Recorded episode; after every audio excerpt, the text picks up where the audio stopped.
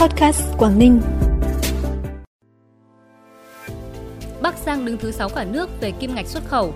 Cao Bằng vận hành thí điểm khu cảnh quan Thác Bản Dốc Việt Nam, Đức Thiên Trung Quốc. Nông sản thông quan bình thường qua cửa khẩu Lạng Sơn là những thông tin đáng chú ý sẽ có trong bản tin podcast sáng nay, thứ 6 ngày 15 tháng 9. Thưa quý vị và các bạn, theo Sở Công Thương tỉnh Bắc Giang, tổng giá trị xuất nhập khẩu của các doanh nghiệp trên địa bàn tỉnh này trong 8 tháng năm 2023 đạt gần 27,7 tỷ đô la Mỹ, tăng 9,1% so với cùng kỳ năm trước, đạt 53,2% kế hoạch. Trong đó kim ngạch xuất khẩu đạt 14,5 tỷ đô la Mỹ, đạt 54,9% kế hoạch. Với kết quả trên, Bắc Giang có kim ngạch xuất khẩu đứng thứ 6 cả nước, đồng thời nằm trong top 8 địa phương đạt kim ngạch xuất khẩu từ 10 tỷ đô la trở lên, gồm thành phố Hồ Chí Minh, Bắc Ninh, Bình Dương, Thái Nguyên, Hải Phòng, Bắc Giang, Đồng Nai và Hà Nội. Có được kết quả này là do từ đầu quý 2 bắt đầu vào quý 3, nhiều doanh nghiệp của Bắc Giang đã hồi phục, tăng trưởng cao, bứt phá mạnh mẽ, nhất là doanh nghiệp trong khu công nghiệp. Tại Cao Bằng ngày hôm nay sẽ diễn ra lễ vận hành thí điểm cho du khách qua lại khu cảnh quan Thác Bản Dốc của Việt Nam và Đức Thiên của Trung Quốc tại trạm kiểm soát khu vực mốc 8341 Thời gian vận hành thí điểm tính từ ngày 15 tháng 9 năm 2023 đến ngày 14 tháng 9 năm 2024. Trong thời gian vận hành thí điểm, du khách hai nước thực hiện đăng ký trước theo hình thức đoàn ra đoàn vào, số lượng mỗi đoàn không quá 20 người. Thời gian dừng chân của mỗi đoàn tại phía đối phương không quá 5 giờ, nghiêm cấm du khách lưu trú trái phép. Du khách sử dụng hộ chiếu, giấy thông hành, xuất nhập cảnh để đi vào khu cảnh quan hai bên – trong thời gian vận hành thí điểm, miễn thu vé vào cổng đối với du khách từ phía Việt Nam đi vào phía Trung Quốc. Du khách từ phía Trung Quốc vào phía Việt Nam phải mua vé, giá vé là 70.000 đồng một người một lần. Bắt đầu từ ngày hôm nay, huyện đảo Cô Tô của tỉnh Quảng Ninh áp dụng thí điểm thực hiện bắt buộc tất cả du khách không mang túi ni lông và đồ nhựa dùng một lần ra đảo. Ngoài ra tất cả các cơ quan đơn vị hành chính, trường học, chợ, cơ sở kinh doanh dịch vụ, các tàu đánh bắt hải sản trên địa bàn huyện đảo cũng không được sử dụng túi ni lông, đồ nhựa dùng một lần và các vật liệu có nguy cơ ô nhiễm môi trường biển. Được biết từ tháng 8 năm 2022, chính quyền huyện Cô Tô đã tuyên truyền khuyến khích du khách và người dân không sử dụng túi ni lông và đồ nhựa dùng một lần và đạt được kết quả tích cực. Môi trường biển ở Cô Tô được cải thiện, một số loại động vật quý hiếm như rùa, vích, cá heo xuất hiện trở lại. Ý thức của người dân về việc thay thế các đồ dùng thân thiện với môi trường cũng ngày một tốt hơn.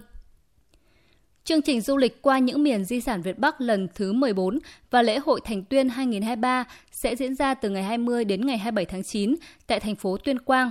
Hiện các huyện thành phố trên địa bàn tỉnh Tuyên Quang đang xây dựng các chương trình văn nghệ, thể thao, du lịch hưởng ứng lễ hội.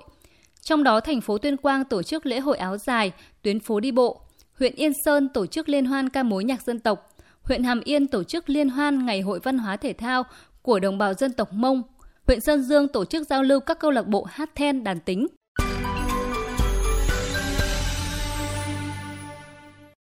Bản tin tiếp tục với những thông tin đáng chú ý khác.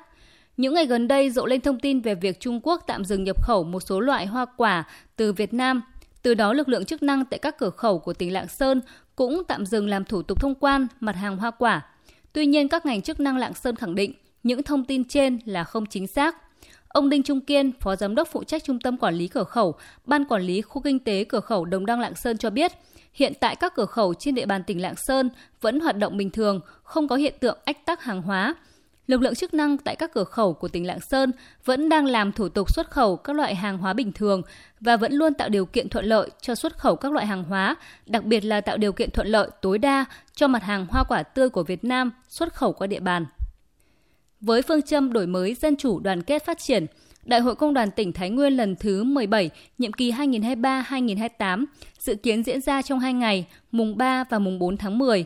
Có 500 đại biểu ưu tú đại diện cho trên 230.000 công nhân viên chức lao động trong tỉnh.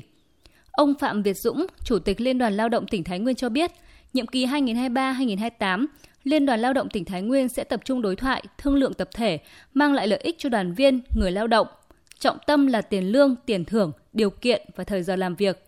Phấn đấu đến hết nhiệm kỳ, phát triển tăng thêm ít nhất 57.200 đoàn viên và đến hết năm 2028, toàn tỉnh Thái Nguyên sẽ có trên 211.000 đoàn viên công đoàn. 100% doanh nghiệp sử dụng 20 lao động trở lên thành lập tổ chức công đoàn. Tri Cục Dân số Kế hoạch hóa gia đình tỉnh Hải Dương vừa phát động cuộc thi Chủ động tránh thai, chủ động tương lai trên nền tảng công nghệ số. Cuộc thi diễn ra từ ngày 12 tháng 9 đến ngày 12 tháng 10. Mỗi năm Hải Dương có khoảng 4.200 đến 4.700 ca nạo phá thai, trong đó tỷ lệ phá thai ở lứa tuổi vị thành niên chiếm từ 1,7 đến 2%. Tuy nhiên, con số này trong thực tế có thể còn cao hơn rất nhiều. Cuộc thi góp phần nâng cao nhận thức của toàn xã hội trong chăm sóc sức khỏe sinh sản, kế hoạch hóa gia đình và là một sự kiện hưởng ứng Ngày tránh thai thế giới 26 tháng 9. Phần cuối bản tin là thông tin thời tiết.